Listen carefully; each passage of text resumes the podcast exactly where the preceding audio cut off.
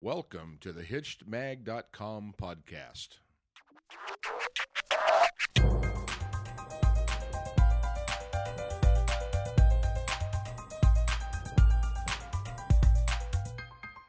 So hey everybody, welcome back. This is Steve Cooper, editor-in-chief of Hitched Mag dot com, and once again I'm joined with Doctor Trina Reed. Hi Trina. Hi Steve. This week we will be discussing um, sex toys, um, which I think uh, a lot of people will be interested in. Um, now, I guess first, my, my first question I have is, uh, is there still the stigma for the average couple to go into a sex store and, and buy a sex toy? I would say the, the stigma is becoming less and less. Although if you take a look at where the sales are, uh, most sales are done online. And mm-hmm. people want to have the anonymous brown paper package come to their door instead of having to go to a, a store and be seen on the street by other people going into the store. So I think the stigma is becoming less and less, mostly because retailers are becoming smarter and making, instead of these, you know, glass, smoked glass with this, you know, you just don't yeah. know what's inside. It's yeah, just, yeah. They're becoming, those retailers are making beautiful stores for the average couple. Okay. And uh, you, you mentioned going online. What, what should a couple do before they decide to make a purchase? Well, I would say there's a lot of great products on the market, and there's also a lot of not so great products on the market, and it's very much a, a, a buyer beware situation. So, um, you know, especially when you're taking things and putting them inside your body and playing with it, you have to make sure that what you are getting is going to be good quality. And the good quality merchandise isn't necessarily the most expensive merchandise. But what I find happens is when when a couple just says, hey, let's go get a sex toy, uh-huh. and they go into a sex store, and, and there's shelves and racks, and, and they've got, you know, thirty different choices of a vibrator, and, and it's just information overload. They don't know what works, what, you know, what's good for them. Um, they, they just pick something off yeah. the shelf, and they don't know if it's made of good material. They don't know if it's going to uh, necessarily work for their particular um, sex life. Yes. So, you know, before you go and um, buy a toy, you know, there's just, you know, say to yourself, do you want a vibrator? Do you want something that, um, uh, like more like a dildo? Do you, like, what do you want to do with this toy? Um, you have to make sure that you think about cleanup. So after you're done with the toy, what are you going to do with it? Mm-hmm. How are you going to clean up? Because there's products on the marketplace for to you know properly clean your toy. There, so there's a lot. You know, there doesn't have to be a lot of thinking, but just before you walk into the store, make sure that you are educated in what you're buying. Okay, and and would you recommend too about discussing this with uh, maybe uh, friends or other couples or anything like that to get some some information before you make that step? Well, I, it's a good question. However, uh, you know, I've I've been at many of these toy parties. You know, the the the the tep- it's like Tupperware parties, yeah, but they yeah. sell sex toys. Uh-huh. And you know, I've I've heard girlfriends say, you know, I got this rabbit, and it's the best thing since sliced bread. Yeah. And the, you know, so the other woman is influenced by her friend's purchase, buys the vibrator, and and a lot of these really the higher end vibrators, they can costs a little bit of money. Yeah. And she takes it home and it's not good for her. So I would say not necessarily talking to your friends, because what does it for them uh, sexually might not work for you. It's knowing your own body. So, for example, there's some vibrators that have really strong vibrations, and then there's some vibrators that are just more subtle. Yes. And, and understanding, you know, whether you want more of a subtle touch or, you know, real, you know, uh, big, big orgasm, or, you know, whatever, you know, yeah, yeah. understanding that.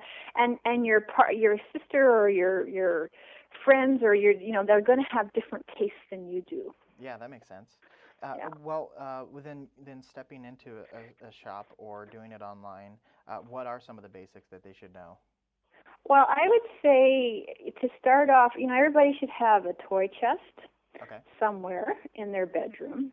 And the basics of a toy chest are lubricant. And, um, you know, a lot of p- women feel bashful about lubricant because there's a stigma that she's not, not a woman if she can't lubricate properly. Well, you know what?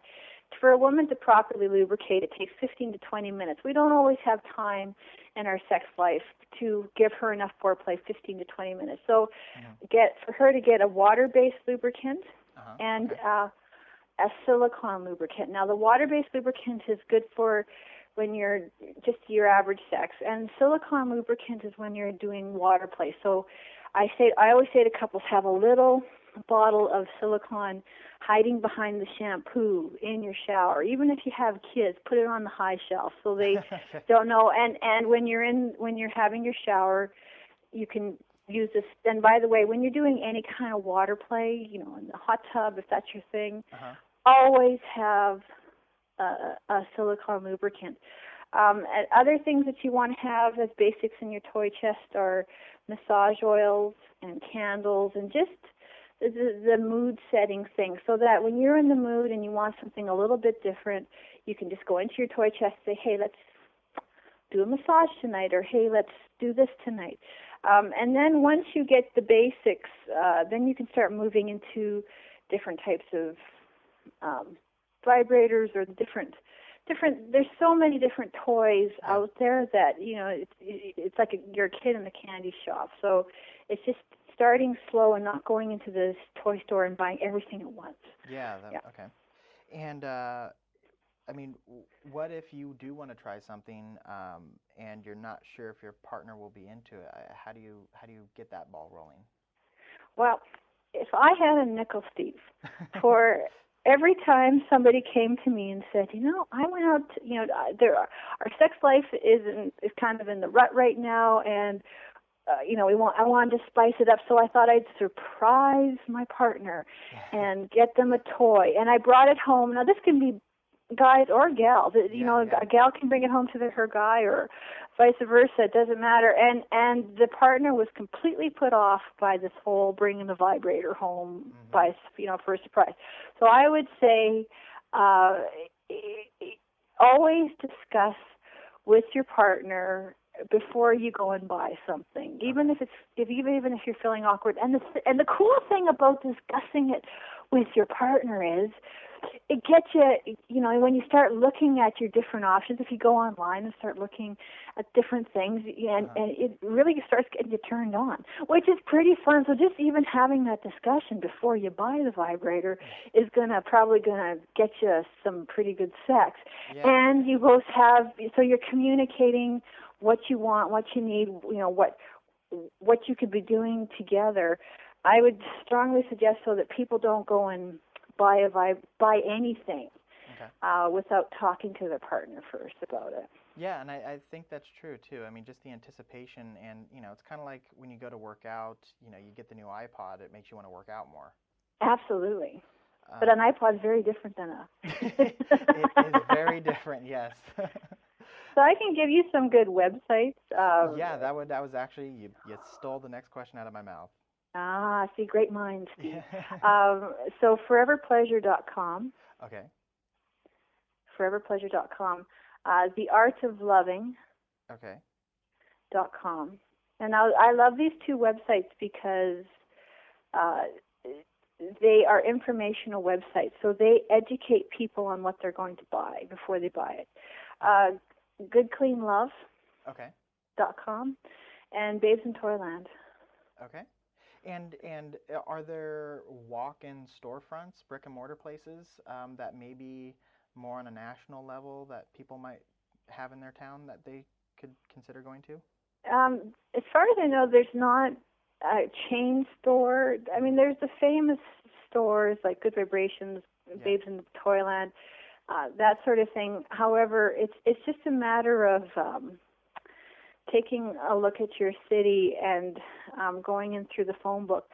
Retailers now are starting to build nicer establishments, okay. uh, but there's still a lot of, you know, the old style of, of sex stores. So, and a lot of women just don't feel comfortable walking into that old style. So I would I would say that there's not enough. Uh, but if you're if you live in a bigger city, yeah.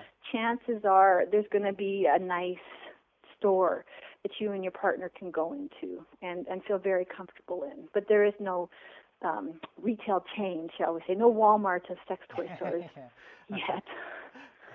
Okay, well, uh, well, thank you very much, Trina, and I think this gives a, a lot of people um, things to think about and, and start doing, I guess. Yeah, well, have fun. Yeah, well, uh, that'll do it for us, so thank you very much. Uh, for everybody else out there, you can get more information uh, uh, from Doctor Trina Reed at best sex tips ever dot com, and also to put on your radar, in February, she has a book coming out called Till Sex Do Us Part, Super Busy Women Can Love Sex After Marriage. Um, and for, and of course, you can also read her columns on Hitched Mag dot com, and it's uh, filed in the sex channel as the Sexpert. So uh, until next time, thank you, Trina. Yeah, have a great day, Sue. Okay, bye.